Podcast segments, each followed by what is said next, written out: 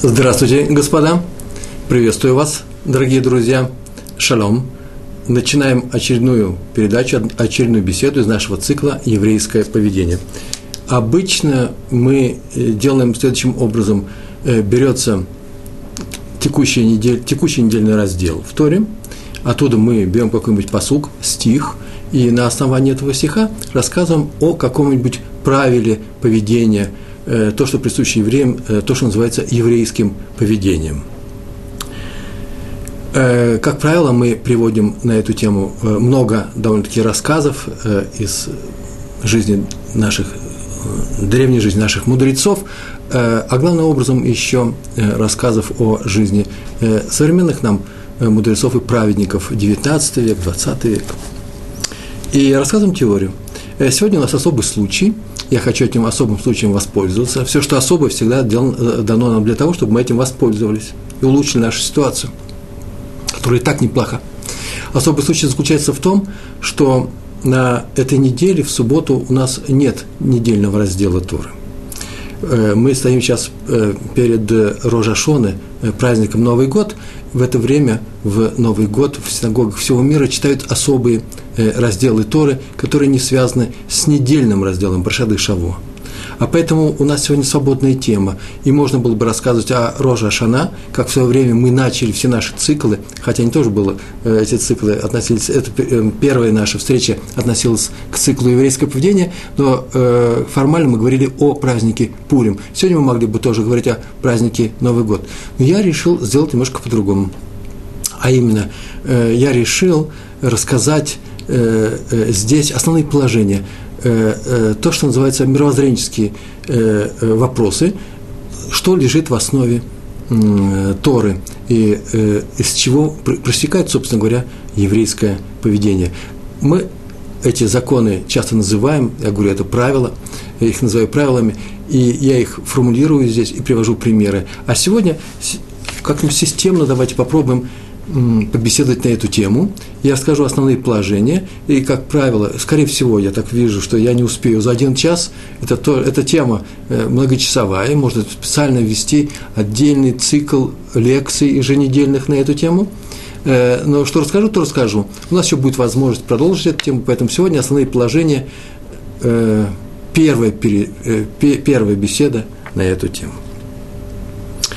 Главные правила главные правила Торы.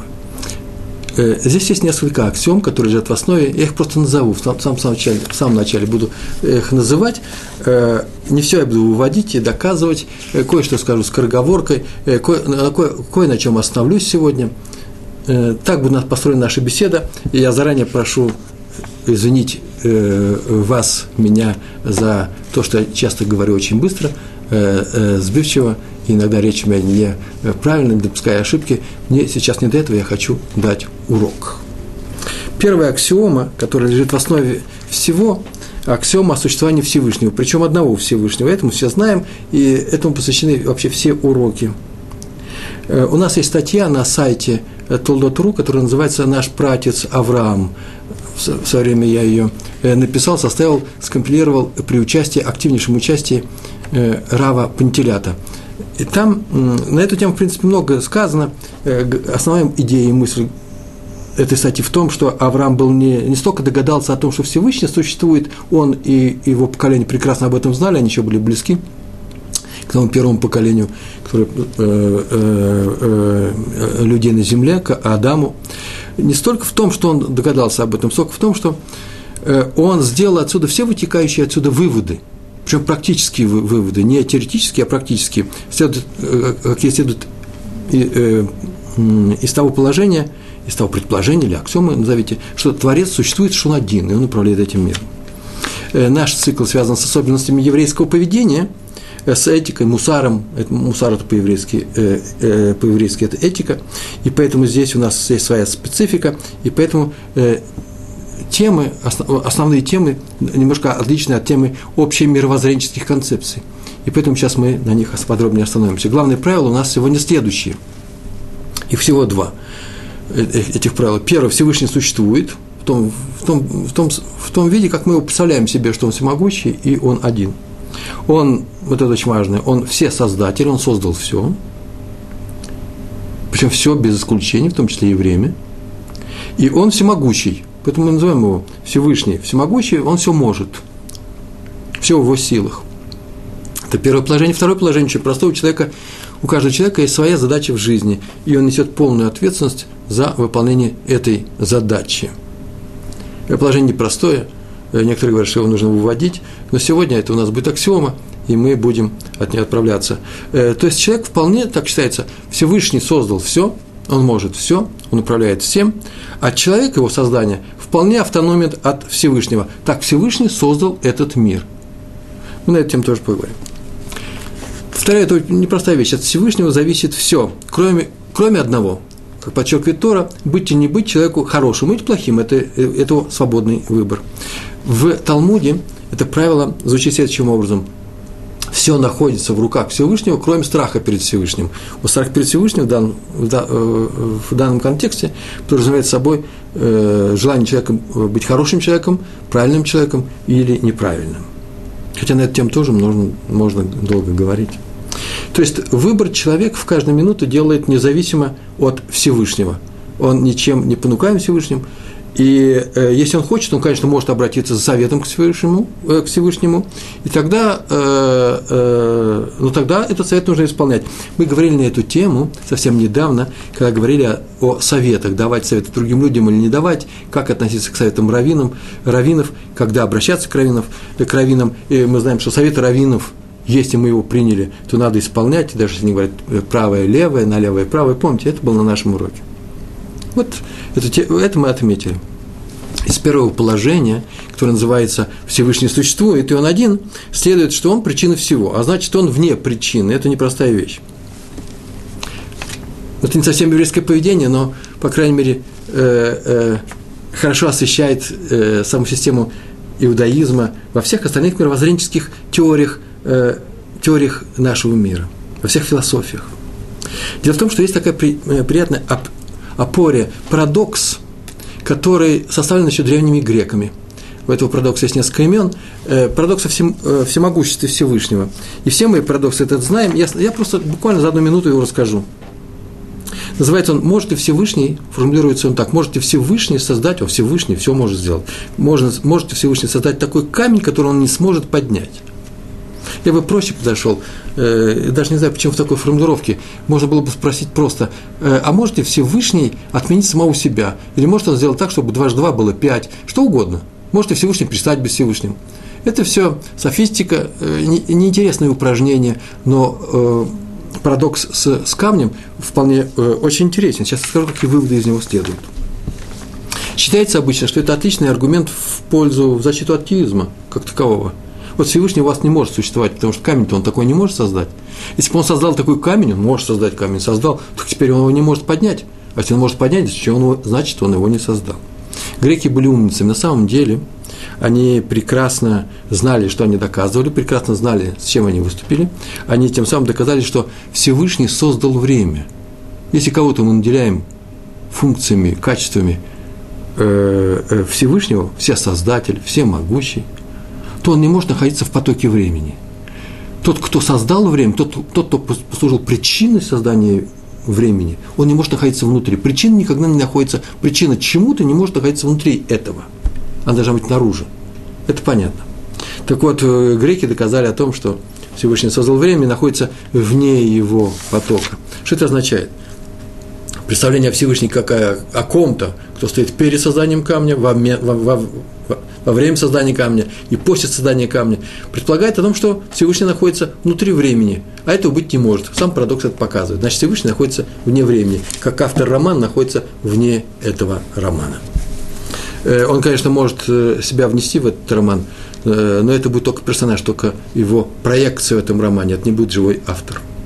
Сегодня утром я сделал очень простую вещь я взял и в поисковой программе, Google называется, э, набрал этот вопрос, э, э, где освещается этот вопрос, это опория, этот, этот парадокс, может ли Всевышний создать такой камень. И мне Google выдал очень много сайтов с обилием материалов. материалов. Я посмотрел главный из них, я встретил ужасно умные соображения на любые темы, кроме того, что Всевышний не находится внутри времени. Совершенно различные решения всего. Э, семантические, философические, логические, какие угодно – Посмотрите статью в Википедии, и вы увидите, Википедия – это такая большая энциклопедия в, э, на просторах э, интернета, есть русская Википедия, и там этот вопрос со всех сторон освещается, и нет только одного ответа, что ничто иное дреки доказали, как только одно – Всевышний не находится внутри времени. Следствий отсюда очень много. Когда Всевышний, одно из следствий, когда Всевышний обращается к Аврааму, а Авраам, тот отвечает «здесь я», ему говорят «иди туда-то, туда-то», в такую страну, которую я тебе покажу – или когда он обращается к Моше Моше, и когда Моше к нему приближается, он говорит, я тебя посылаю в Египет вводить евреев. И когда он обращается к пророкам, к пророкам обращался Всевышний, сказал, и каждый раз говорил, иди и сообщи это людям. Каждый раз Даниэль и Хискеэль, когда он обращался, он это сделал одновременно, он вне времени. И поэтому он и сейчас к ним обращается. Он не находится внутри диалога с ними. Он находится вне диалогов, он находится как над картой этого времени. Он ее создал, э, он создал это время.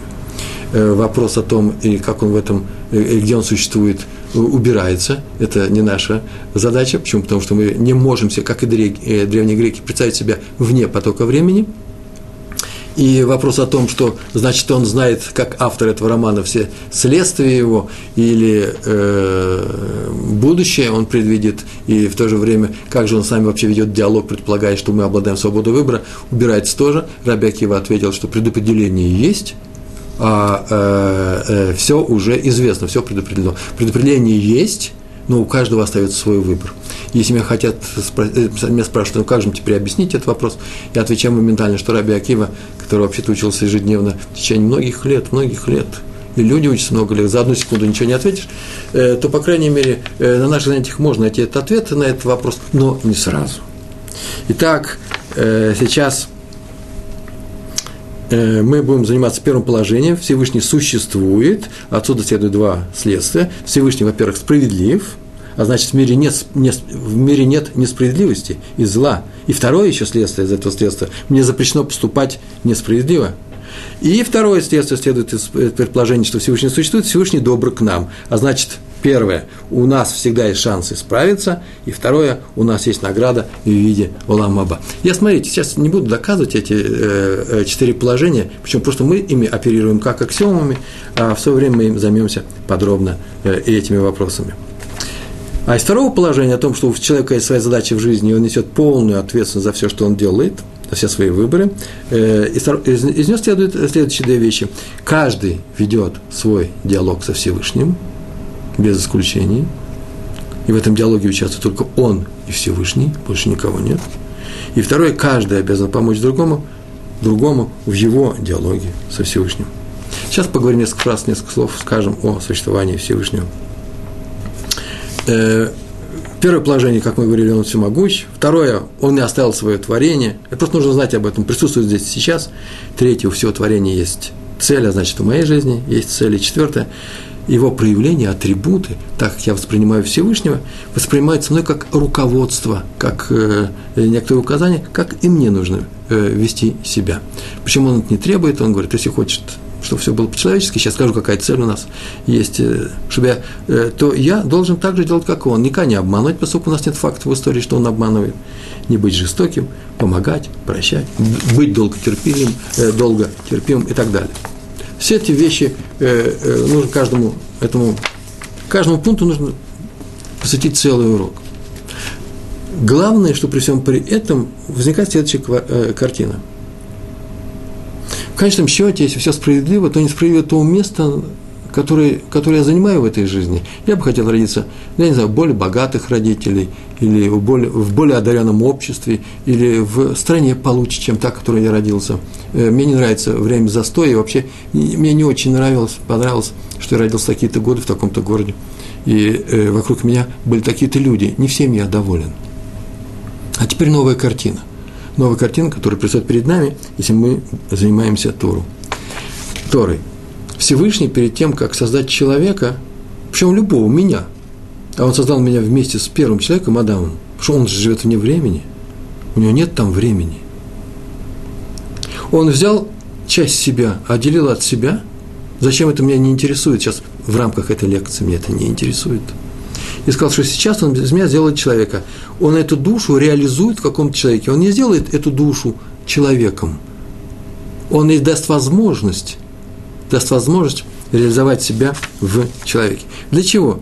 Ну, для того, чтобы что-то делать в этой жизни. Э, душа могла задать очень много вопросов, как, э, как плод в животе у матери мог бы задать, если мог, установить диалог с нами, э, стоящими вокруг матери, с врачами, задать много бы вопросов, что вы там делаете, что за шум, мы бы сказали, мы ходим, как вы ходите, на ногах, какие ноги, а вот то, что ты сейчас у тебя над тобой, да, и ты держишь большой палец этой ноги, это вообще-то не просто палки какие-то, на ими нужно э, двигать, ходить, перемещаться. Он не знает понятий, у него нет понятий пространства, времени, что такое давать, такое остальные люди. Он ведет себя так, как он ведет. Он не хочет менять свою ситуацию, он не хочет рождаться. Он будет плакать, как будет рождаться, он умирает. В том мире, в котором он живет, плод умирает. Как мы плачем, когда умираем – переходя в другую совершенно, в другую совершенно плоскость. И нам трудно даже объяснить, как-то там нет времени, там в Галамаба, в грядущем мире. Так или иначе, душу взял, Всевышний сказал, сейчас я тебя помещаю в этот мир. В какой мир? Материальный мир. Ты будешь отделен от меня. Ты как человек будешь отделен от меня.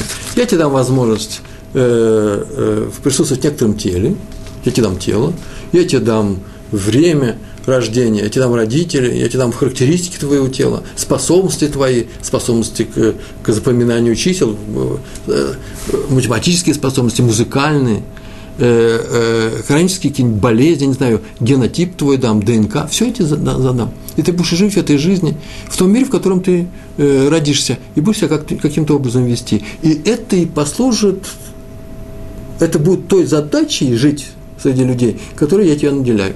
А в результате мы посмотрим, э, каким, каким результатом э, ты придешь. И в силу этого будем оценивать твою жизнь. Сейчас мы и расскажем, как, как это, что это будет за оценка и для чего все это делается.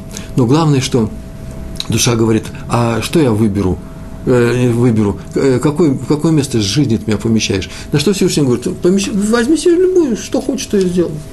Цвет глаз, маму, фамилию, страну, национальность, все, что хочешь. А что я там буду делать? Ты будешь делать разные вещи, с людьми как-то контактировать, а я тебя буду оценивать только по, одной, по, по одному параметру. Как ты ведешь себя с людьми. Это будет единственный параметр. Не о том, как ты, какой ты скрипач, если у тебя будет музыкальная способность. Это тоже очень хороший параметр. Но самая главная оценка твоей жизни – как ты ведешь себя с людьми. Что ты делаешь с ними. Помогаешь им или мешаешь. Э, а я себя буду плохо себя вести, это значит, ты опускаешься в своем духовном уровне, опускаешься, у тебя будет какой-то старт. Если люди рождаются э, с разными способностями, один человек, э, будучи маленьким, с легкостью дает другим что-то, другой э, с легкостью отбирает что-то. Это стартовая позиция.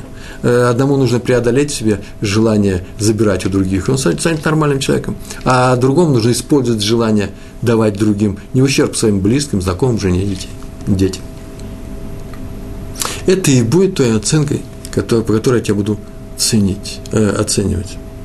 Скажите, пожалуйста, э, э, он спрашивает всемогущего, этот дух, эта часть души, говорит, ну, а насколько я могу подняться? Насколько поднимемся, насколько поднимемся в каждой конкретной точке этого большого пространства, из этих точек, который сделан из наборов всех возможных параметров, которые ты выберешь, можно куда-то подняться. Насколько ты подняться? На 8 сантиметров, на 10, на 2 метра, не знаю. Но есть максимум. А упасть? Ну, то же самое той точке, на которой ты поднимешься на 2 метра, в той точке ты упадешь на 2 метра. Э, смотри, не расшибись. А есть э, в одних больше, в других меньше. Говорит душа, да, в одних меньше, в других больше. В этой точке больше способностей, и способностей, возможностей воздействовать на этот мир, а в другой меньше. Душа моментально отвечает, хочу максимум. Хочу максимум из того возможного, что мне можно совершить в этой жизни. Ну смотри, ты же можешь и упасть, максимально упасть душа, живя в идеальном мире, она идеалист, она говорит, что я никуда не упаду, я постараюсь никуда не упасть. И она выбирает себе то, что она выбрала. Каждый из нас обладает той душой, которая выбрала именно то, чем мы сейчас являемся. Мы родились в таком-то городе, у нас есть такие способности, у нас есть какие-то возможности. Все остальное в этой жизни нет. Это мы уже выбираем. Сейчас я скажу как. А стартовую позицию выбирает, выбирает Всевышний. Э, что такое подъем? Мы говорим, подъем э, духовный. Это реализация того потенциала, который у тебя э, заложен. Видите, как я проще говорю? А на языке, который называется своя способность при, приблизиться, приклеиться к Всевышнему приблизиться к нему. Мы будем говорить о реализации своего, твоего потенциала. Еще мы будем говорить о награде и наказании, так мы об этом сказали, будет оценивается, э, как ты в этой жизни прожил и э, какой капитал ты накопил.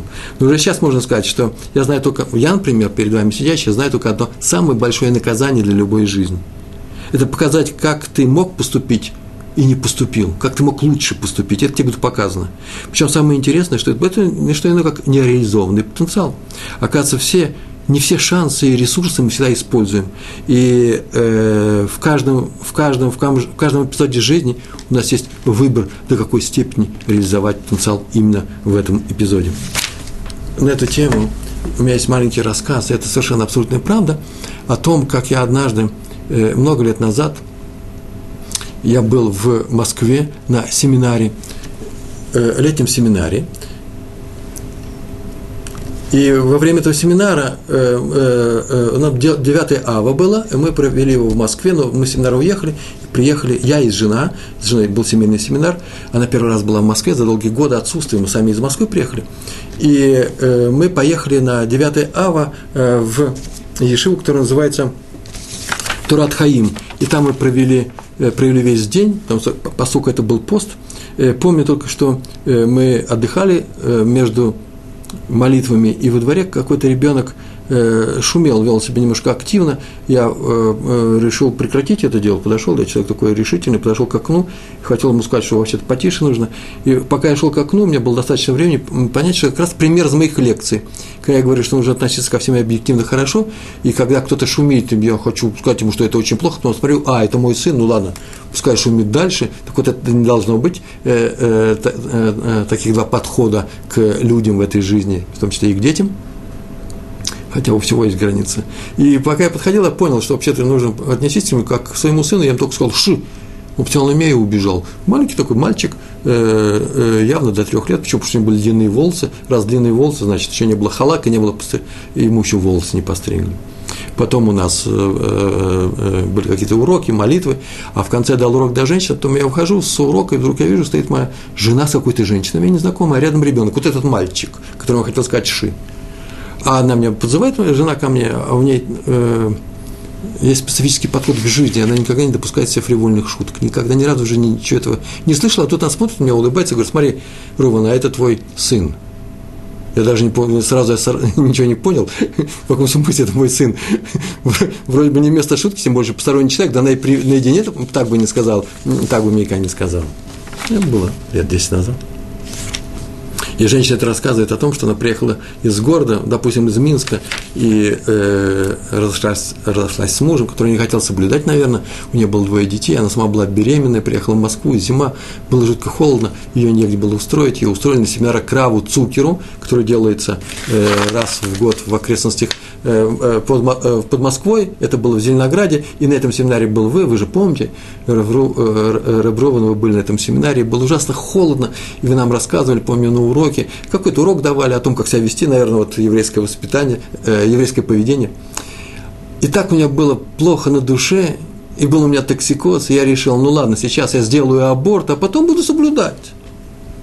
А вы как раз рассказывали урок о том, что каждому будет дано в конце жизни, после всей этой жизни, дано, э, было показано все, что он мог сделать и не сделал. А про женщин, посмотрели прямо на меня, посмотрели, сказали, каждая женщина, которая не, не может родить ребенка, она увидит тех детей, которые она могла родить и не родила. Причем не просто увидеть, ой, какой хорошенький э, мальчик или девочка, э, э, жалко его не родила. Нет, будет показано, как ты сидела с ним, когда он болел, э, э, у кроватки, э, всю жизнь прошла, волновалась, любила до самого конца. Самый твой любимый ребенок. А теперь оказывается, что его не было. Она все это выслушала. Я все это выслушала, она говорит, Реброван, и решил, ладно, не буду я делать этот аборт. Вот это вот ваш сын сказала она, показав мне на него. Смотрите, я никогда не знал, как э, э, во что выливаются наши уроки, но иногда, иногда есть приятные вещи, и, э, и мне было ужасно приятно услышать. Мальчика звали Яков. Участие Всевышнего в руководстве мной. Он руководит мной, и если я хочу, я обращаюсь к нему за помощью, и он мне помогает. Как он мне помогает? На самом деле он мне дает дорогу, указывает, подсказывает некоторую дорогу в жизнь, которой я вообще должен идти. Так он меня задумал.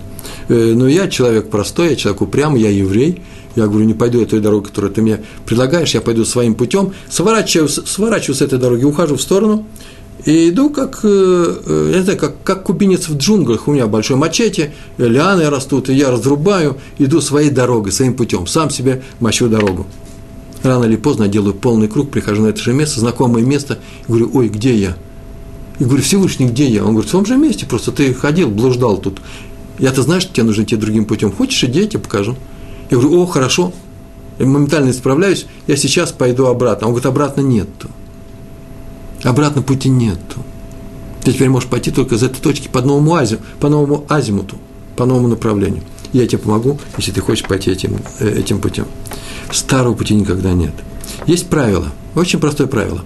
Если ты выбираешь хороший путь, а вы меня сейчас можете спросить, что такое хороший путь? Я скажу, тот путь, который предлагает нам Тора, а очень часто тот путь, по которому, который мы определяем по этому правилу. Послушайте, если я выбираю хороший путь, Всевышний мне помогает. Он расчищает на этом пути преграды. А если я выбираю неверный путь, Всевышний мне не мешает.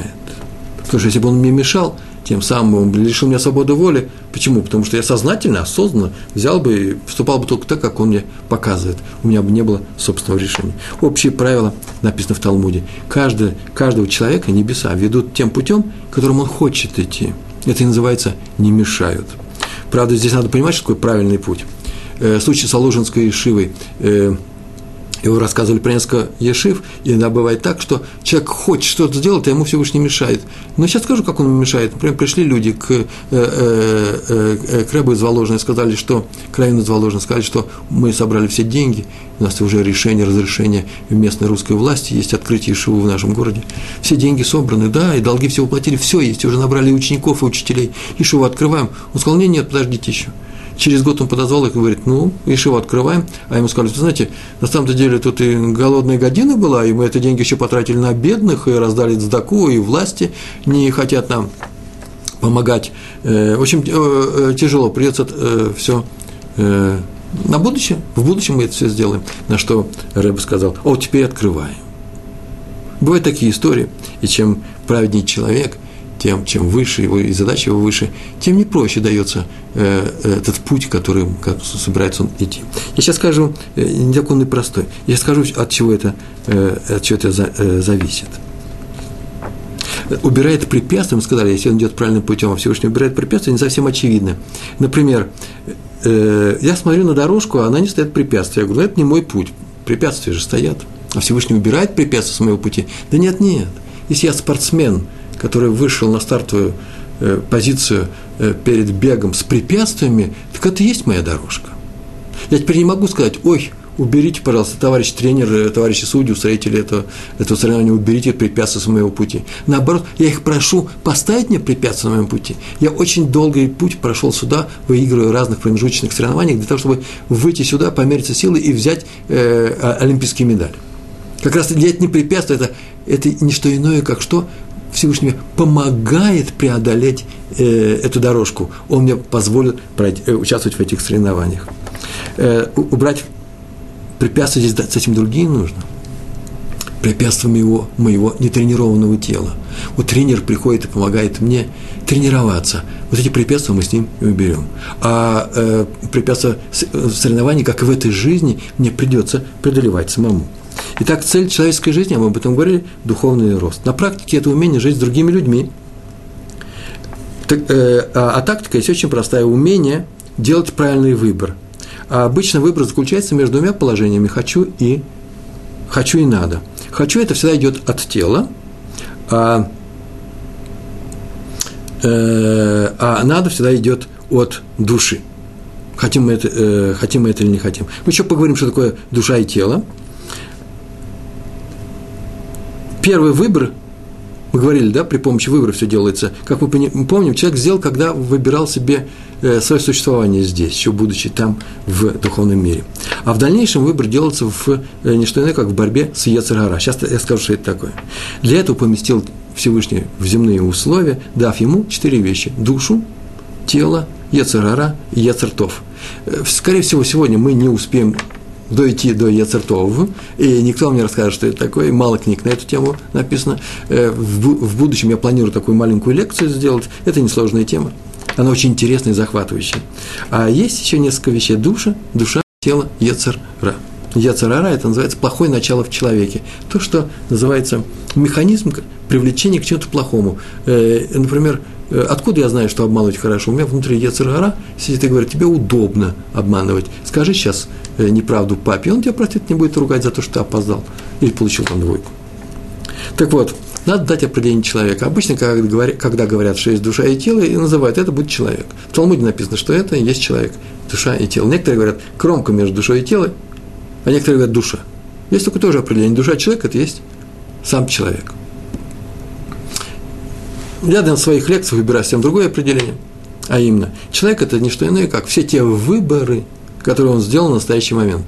Это непростое определение, а кто стоит и несет э, ответ, кто сейчас судится. Вот ты, а ты сформулирован, э, сформирован полностью теми реализациями, теми выборов, которые ты сделал в этой жизни. Свойство человека – инертность. Вот что он привык делать, то он и делает. И поэтому трудно изменить свой путь. Человек – это то, тот путь, который он проделал. Как, как самолет, который летит э, на небе, ему нельзя остановиться. Он не может резко пойти в сторону, полететь обратно. Он может только мельница менять, э, менять свою трассу, делать эволюцию некоторую. Это называется сделать шуву, исправиться. Э, поэтому многие говорят, что там, где стоит исправившийся человек, не, не, не может стать полный праведник по, по этому уровню. И я бы не совсем так, очень часто бывает так, что просто полный праведник не может стать на этом месте только потому, что вообще человек, который сделал полную тшу, вообще не существует. Очень трудно сделать полную тшу. Практически невозможно. Нельзя переделать свою природу. На эту тему тоже будем говорить. В конце человека, в конце жизни человека ждет награда, и она пропорциональна величине того подъема, духовного подъема, который он совершил – а значит, она не зависит от той точки, которую ты достиг, от того уровня, который достиг, а только от расстояния, от величины этого подъема. Учитывается не результат, а усилия, усилия, которые ты затратил для того, чтобы этот результат э, достичь. А отсюда, между прочим, э, диктуется, хорошо диктуется, хорошо это видно, э, отношение к другим людям. Это определяет отношение к другим людям. Э, кто-то может находиться на уровне явно ниже меня – я просто это вижу. И культурный уровень, и этический, и просто, я не знаю, э, словесный, просто позволяет себе слова, которые я не позволю себе даже наедине самим собой. И в то же время он может иметь награду за всю свою жизнь больше, чем я. А именно, как в каком случае это может произойти. Не дай Бог, я хочу серьезную награду, но если я получил себя на определенном уровне, а поднялся немножко, или вообще не поднялся, а некоторые люди даже опустились – все еще пребывает выше его, а он настолько низком уровне э, появился на этот свет и преодолел себя, и поднялся намного высоко, и все еще намного ниже нас, то э, он считается большим праведником, чем я. Почему? Потому что больше сделал с собой, чем я сделал с собой. Например, хулиганы в автобусе. Я могу на них смотреть с осуждением, они ведут себя вызывающе, употребляют неправильные слова, мне стыдно за них.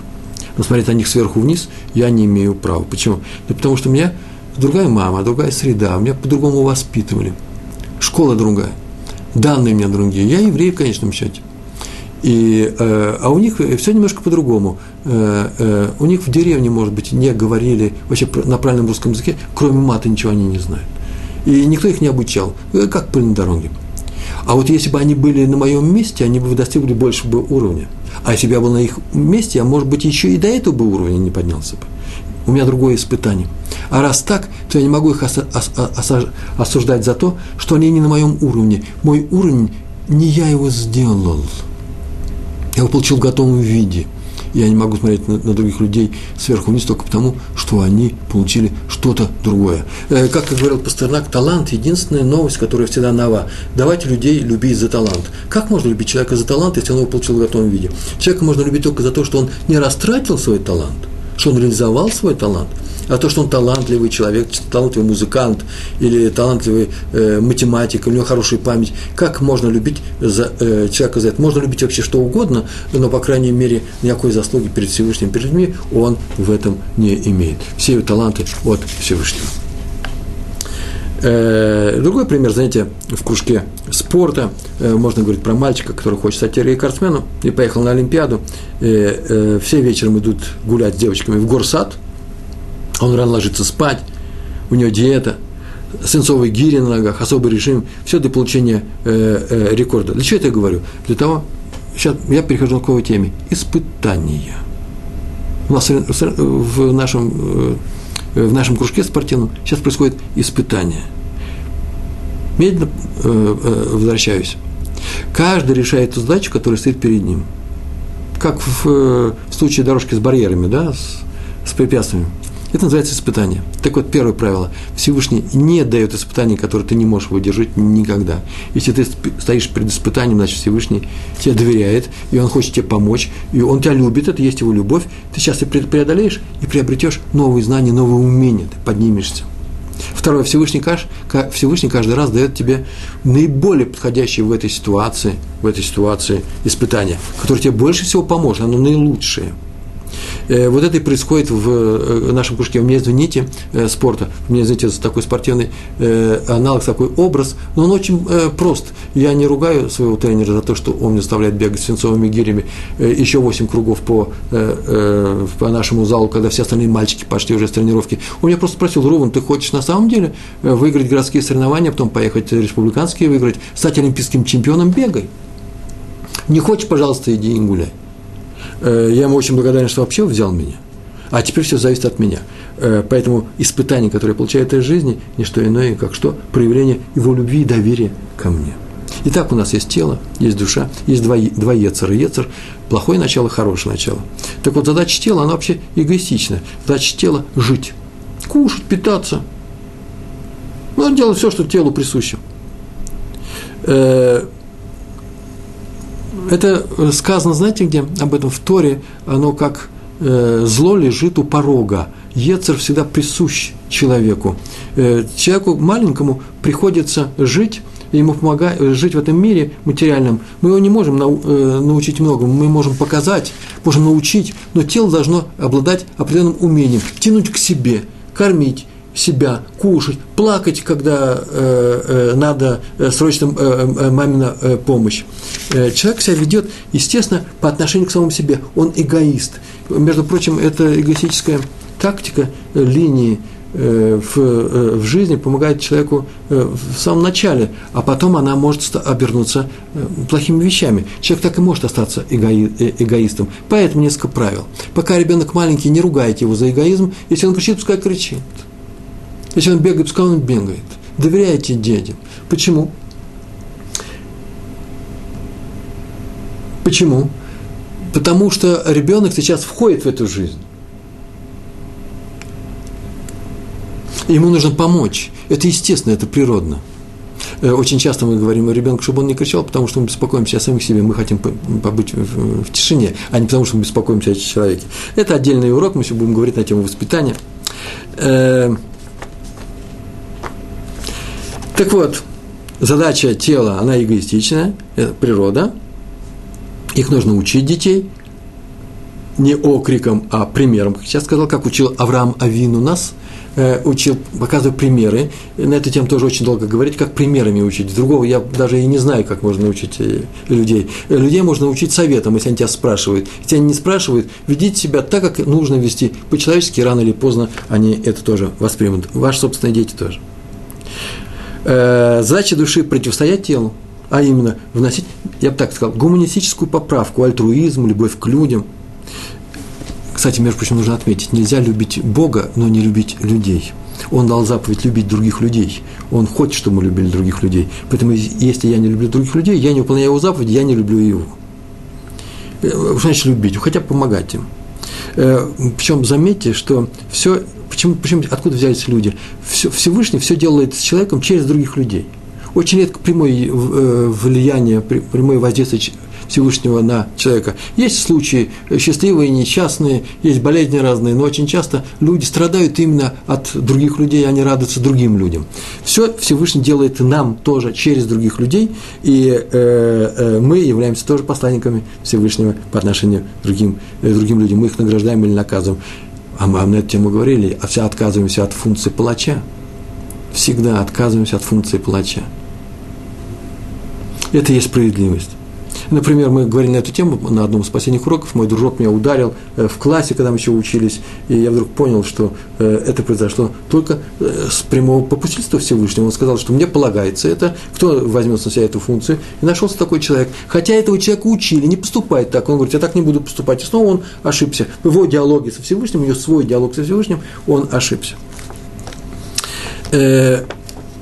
Всевышний показывает мне мой путь как тренер, который ставит новую планку для того, чтобы я его преодолел, прыгнул, новую задачу. Я эту планку беру или не беру. Поэтому можно сказать, что у меня есть два диалога. Первый – это между мной и Всевышним. В этом диалоге не участвует ник- никто, кроме меня. И второй диалог между мной и Ецером. Между мной и моим плохим началом. Сейчас скажу несколько фраз про первый диалог. Э, во время лекции пришло два вопроса. Если Всевышний справедлив, значит ли это, что он создал человека с чувством справедливости – это очень серьезный вопрос. И если моя душа выбрала такое чувство, что такое чувство справедливости? И есть, заметили, дети, э, которые... Э, есть такое чувство, чувство альтруизма, э, делать другим хорошо. Чувство справедливости, нужно еще поговорить на эту тему, что такое справедливо. Что такое справедливо? И такая объективно мы воспринимаем свои действия других, э, действия других людей со стороны, без своего собственного интереса. И говорим, что есть неопределенные правила. Что такое справедливо? Справедливо – это полный набор тех правил, которые дал Всевышний. Такого чувства нет. Почему? Почему? Потому что справедливости же нужно же научиться. Есть люди, которым легче это дастся – но за то, что у них будет испытание на более высоком уровне. Сейчас мы на эту тему поговорим. При таком приведенном, э, приведенном диалоге души и Бога, как не, удивляется, как не удивляться тому, что душа не боится Бога. Это просто два партнера, душа и Бог. А вот два партнера мне нравятся. Это и есть диалог э, между Богом и человеком. Два партнера. Человек – это партнер Бога. Как не удивляться тому, что душа не боится Бога? Ну, можно удивляться. Э, не душа не боится Бога. Душа может бояться Бога, она может ему доверять, она может ему любить. Я не знаю, боится ли маленький э, э, человек своего отца и свою мать, он их любит. Вот так и душа, наверное. Но э, что значит удивляться? Душа-то может бояться. Человек может не бояться Бога. Человек потерял всякую связь с Богом. Он не слушает свою душу. Не душа, душа не управляет им. Я сейчас скажу об этом, сейчас я буду говорить, как буду говорить про Ецер Ара. Но спасибо вам за вопрос, я жду новые. Итак, про первый диалог. Э, это между мной и Всевышним. В этом диалоге нет никого. Повторяю, в этом мире нет никого. Только я и Всевышний. Все остальные люди, они мне даны для того, чтобы я проявил свои хорошие качества. Моя задача – работать над собой. Я и есть арена тех сил, которые Всевышний мне дал, для того, чтобы я достиг какого-то определенного уровня. Мне нужны учить не других людей, сейчас на эту тему тоже поговорим, а самого себя. Исправлять самого себя. Второй диалог между мной и Ецером – это внутренний диалог. Про первый диалог. Всевышний мне что-то говорит, ставит некоторую ситуацию, э, дав правила некоторые, поведи, некоторые правила поведения. Я ему отвечаю своим поведением, своими словами, э, своими помыслами, я как-то действую руками. Слушаю я его или не слушаю, это мой выбор. Он реагирует на мой ответ тем, что создает новую ситуацию – и между, мне кажется, что между мной и этой ситуацией нет никакой, э, между этой ситуацией и предыдущей нет никакой связи. Но связь есть. И он учит меня себя вести правильно, потом я это увижу. Он очень любит меня, он любит меня, как отец любит своего сына. И поэтому каждый раз новая ситуация, или, это, или подъем, новый подъем планки на более высокий уровень, он мне доверяет, или наоборот, я остался, на, э, должен закрепить этот урок, я, э, я не расту. И тогда он мне делает больно, Всевышний. Но это не зло, это проявление его любви. Как мне делает больно врач, который сделал, на самом деле делает больно, а я стоял в очереди, я сам пришел, заплатил деньги и хочу излечения. Э, короче говоря, в мире нет зла. Мне, извините, за, э, э, за поспешность моей беседы, так я, себя, так я веду свои уроки. Потом я все это объясню по несколько раз. В мире нет зла. То, что я считаю злом, это не что иное, как моя боль на некоторые его ответы, в от, что такое ответы? Ответы на мои, э, на мои действия. Например, я не сдал экзамена, и э, мне очень больно за то, что я не сдал экзамена, но меня будет дана переэкзаменовка. Я не знаю, справлюсь я с этим или не справлюсь, я очень переживаю. Так или иначе, зло – это не что иное, как мое болезненное, очень болезненное восприятие некоторых элементов действительности, которая мне дана, э, дана мне в благо. Отсутствие, отсутствие зла в мире – это и есть справедливость, это определение справедливости. Вы скажете, есть объективное зло – Э, есть арабы, например, которые хотят смерти евреев. Предположим, что есть. Э, ответ. Жизнь выбрана мной. Помните, мы говорили в самом начале?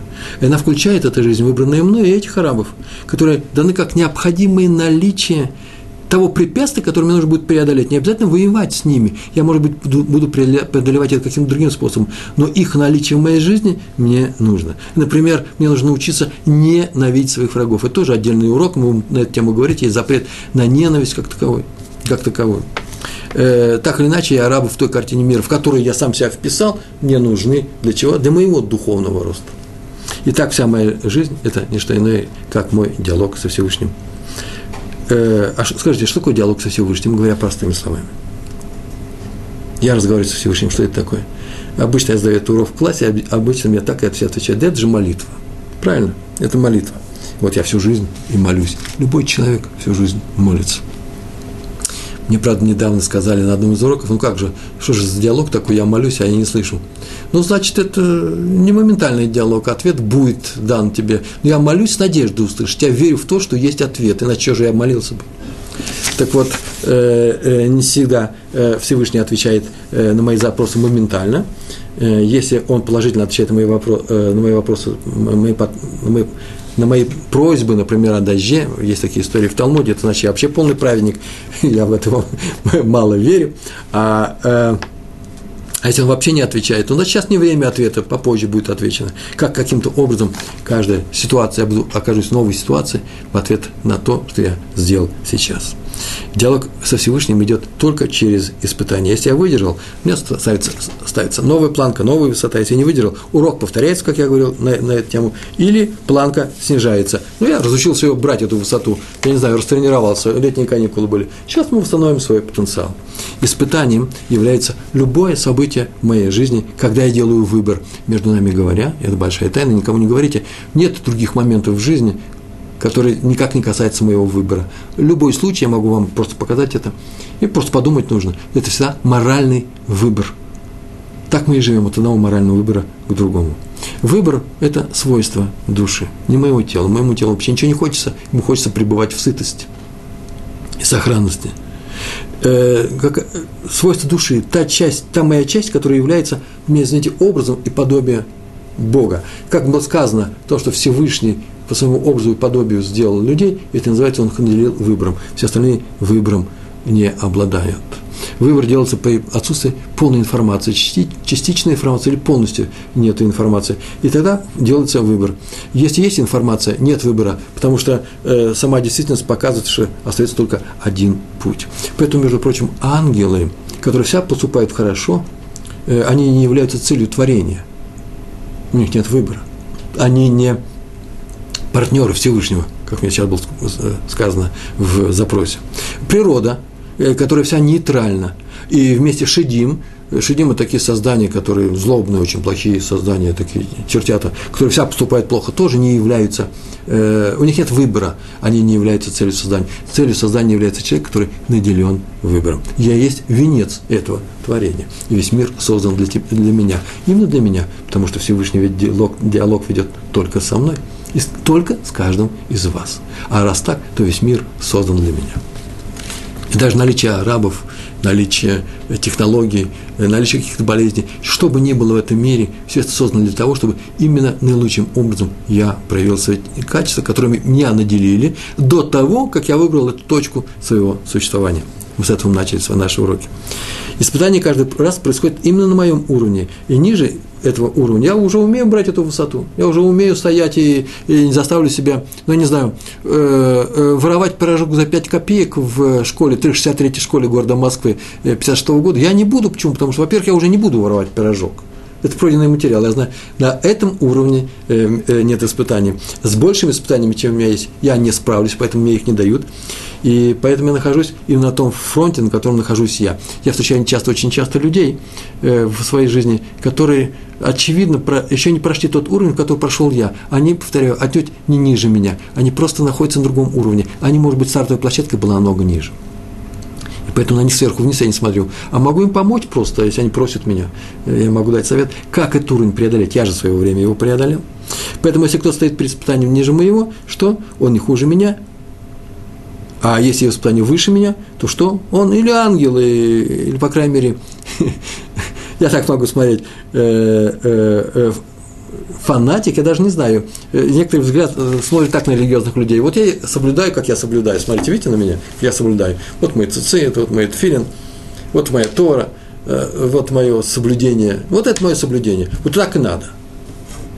Все, кто ниже меня, они не соблюдают. Все, кто выше меня, они фанатики – это совершенно неправильный взгляд на жизнь. Абсолютно неправильно. Правильно будет такой. Все, кто ниже, может быть ниже, есть такое слово ниже, значит, им нужно помочь.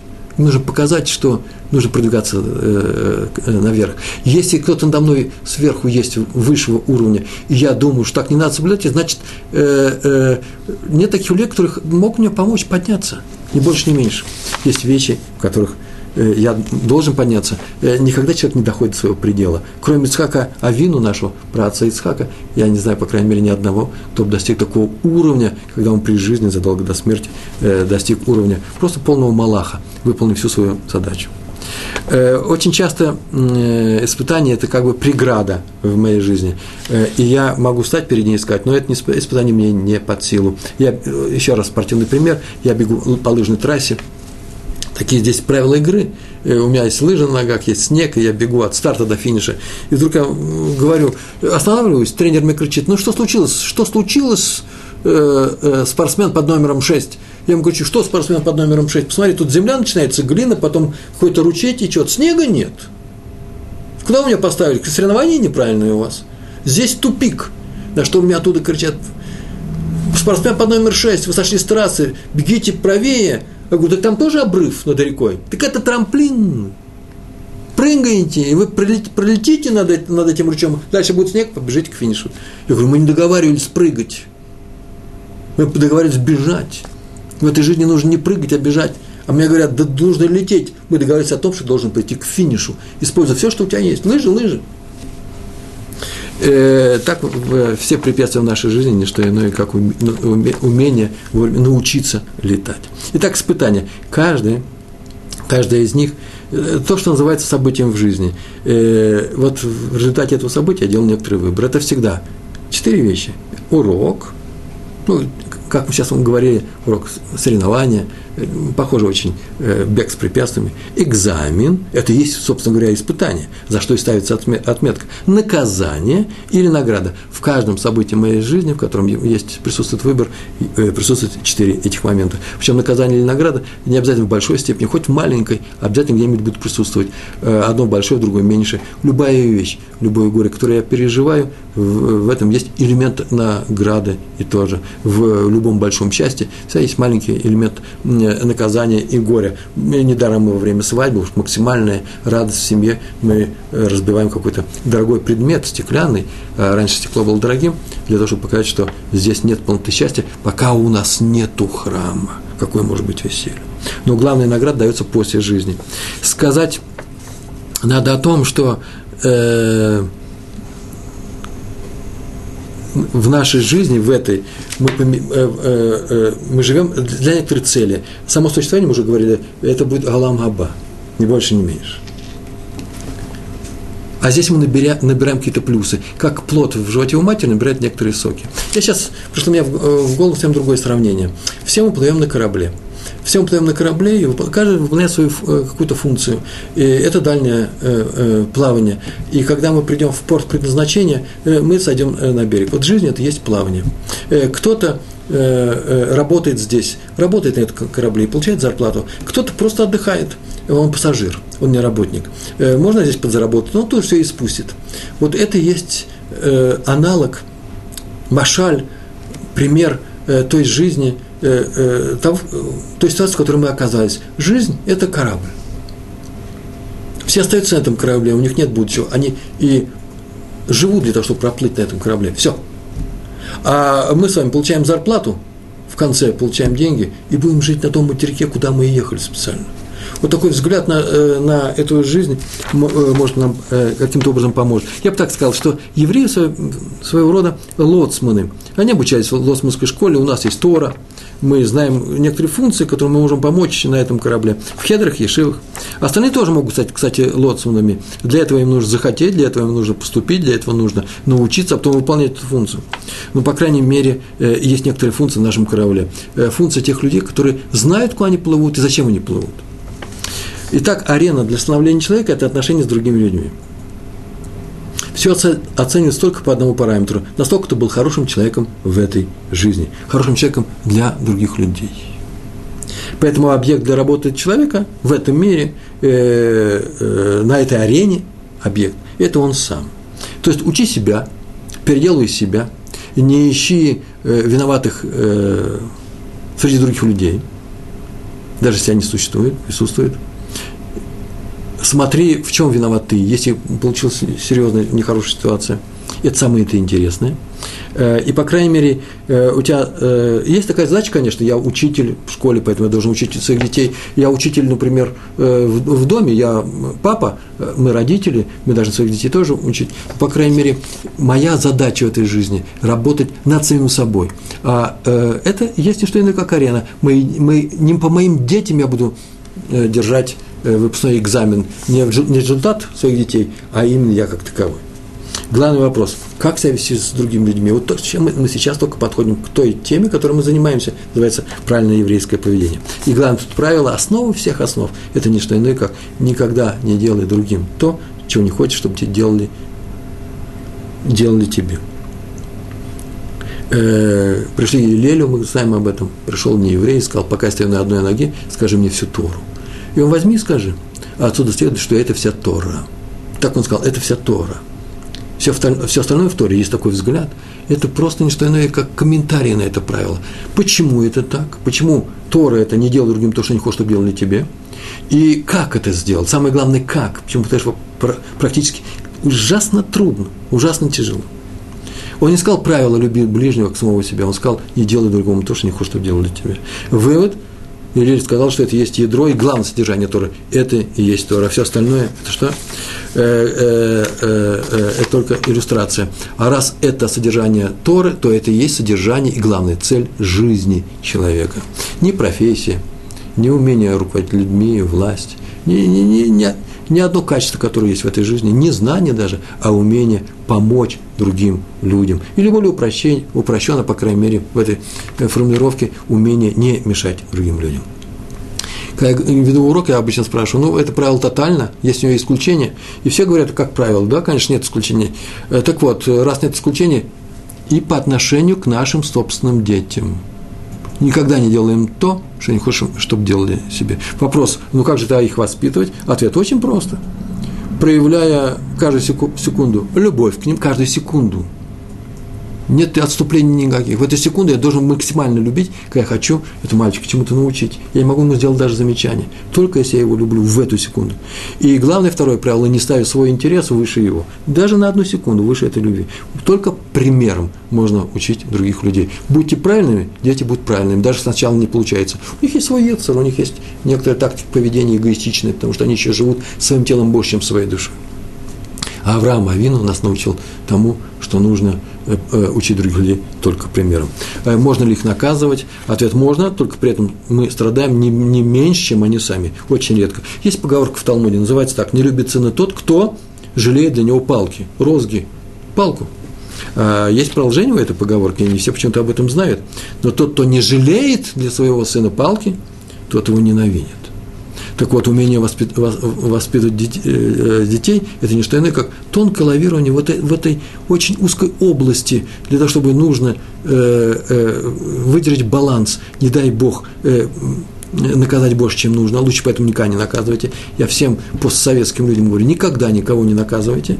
Всем американцам говорю, побольше жесткости, потому что у них такая природа другая, они никого не наказывают сами себе.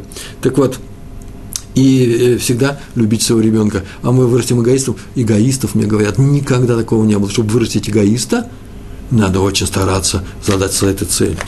И вторая вещь, это у нас есть диалог э, со своим Ецером, Ецер Ара, а, э, Ара, плохим началом, который у нас есть внутри нас.